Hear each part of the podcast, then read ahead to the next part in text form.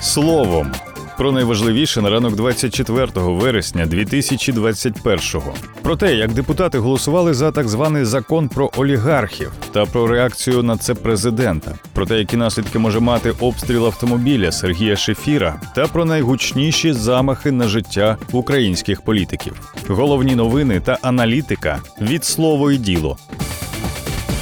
Верховна Рада України ухвалила у другому читанні президентський закон про запобігання загроз національній безпеці, пов'язаних із надмірним впливом осіб, які мають значну економічну або політичну вагу в суспільному житті олігархів.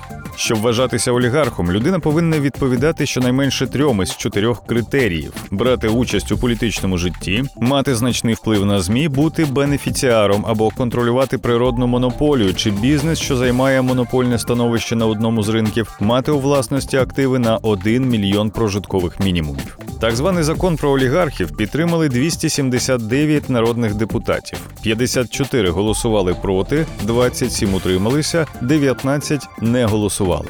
Фракція Слуга народу за закон дала 229 голосів. З голосами допомогли також групи за майбутнє та довіра 18 і 15 голосів за відповідно. Закон підтримали 6 позафракційних депутатів. П'ятеро голосували проти, один утримався, 8 були відсутні. Ще 11 голосів було від фракції Голос. 5 депутатів від голосу були проти. В опозиційній платформі за життя 20 депутатів голосували проти, один утримався, 9 не голосували, 14 були відсутні. Проти голосувала майже вся фракція Європейська Солідарність. У батьківщині майже всі депутати утрималися. Хто з нардепів голосував за, хто проти, в кого в сесійній залі взагалі не було. Про це дізнавайтеся з нашого аналітичного матеріалу з інфографікою на сайті. Нагадаємо, що на слово і діло є окремий матеріал про те, як Володимир Зеленський пропонує боротися з олігархією, і що з цього приводу думають експерти.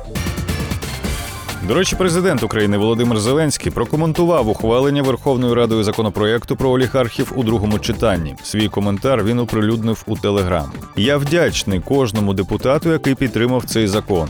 229 за від слуги народу та 279 за в цілому в парламенті. Це правильний сигнал. Олігархічної гілки влади в Україні більше не буде. Законодавча, виконавча та судова так. А для олігархів шлях єдиний стати чистим бізнесом, зазначив президент. І додав, що завдяки антиолігархічному закону Україна отримує історичний шанс на побудову цивілізованих і чистих відносин між великим бізнесом і державою.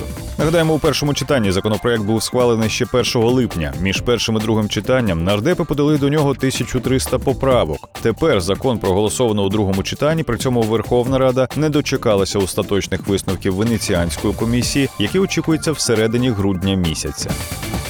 Першого помічника президента Сергія Шефіра, на якого було скоєно замах, взяла під охорону Служба безпеки України. Про це повідомило РБК Україна джерело в правоохоронних органах.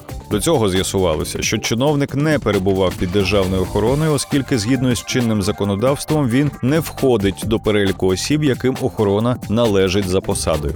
Хто б не стояв за замахом на Сергія Шефіра, але влада непогано скористалася ситуацією, що склалася. Ця подія відкриває широке поле для закручування гайок у нашій країні. Пише у своїй авторській колонці на слово і діло Денис Попович. Країна знову входить до жовтої карантинної зони, а це означає ймовірність нових локдаунів і сплеску безробіття. Втомлене від карантинів суспільство цілком може відреагувати на це акціями протесту. А ситуація довкола замаху на Шефіра може зокрема стати додатковим приводом для того, щоб посилити поліцейський контроль і припинити ці акції в зародку. Про інші можливі наслідки читайте докладніше у статті на порталі.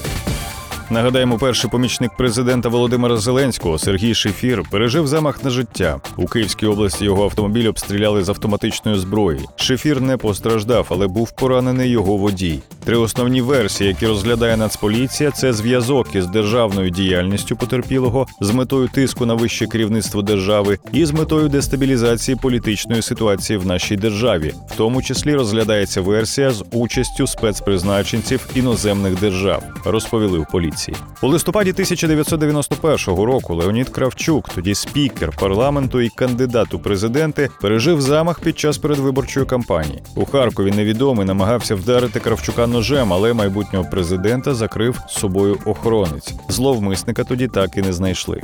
У тому ж році, 3 листопада, внаслідок замаху загинув народний депутат Євген Щербань. Його застрелили на льотному полі аеропорту Донецька після його повернення з Москви. Внаслідок стрілянини загинули також його дружина і ще двоє людей. У 2000 році вдалося заарештувати одного з виконавців вбивства, якого засудили до довічного ув'язнення. Екс-главу Національного банку України, колишнього нардепа Вадима Гетьмана, застрелили в ліфті його будинку 22 квітня 1998 року. Вбивцю вдалося затримати лише в 2002 році. Він відбуває довічне.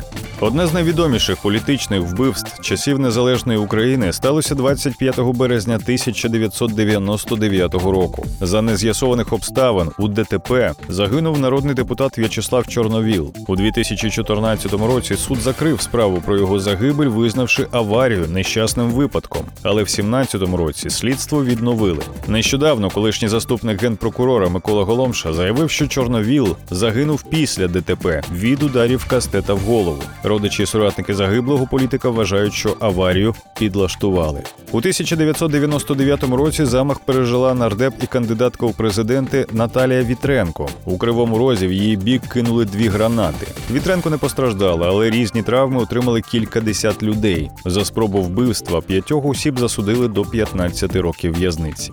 Під час передвиборчої кампанії у вересні 2004-го отруїли кандидата в президенти Віктора Ющенка. Слідство у справі досі триває. Винуватців не знайшли. 28 квітня 2014-го було скоєно замах на тодішнього мера Харкова Геннадія Кернеса. Його поранили під час пробіжки з вогнепальної зброї. Тривалий час він лікувався в ізраїльській клініці і потім пересувався в інвалідному візку. Незважаючи на смерть Кернеса в грудні 2020 року, правоохоронці продовжують розслідувати напад на нього. У листопаді 15-го року було скоєно замах на генерального прокурора Віктора Шокіна. Ввечері невідомі обстріляли вікна його робочого кабінету. Шокін не постраждав завдяки броньованому склу. Серйозно постраждав внаслідок замаху в 17-му році депутат Ігор Мосійчук. Увечері 25 жовтня біля офісу одного з телеканалів прогримів вибух. Мосійчук був поранений, двоє людей. Його охоронець, також колишній співробітник МВС, який проходив поруч на момент вибуху, загинули.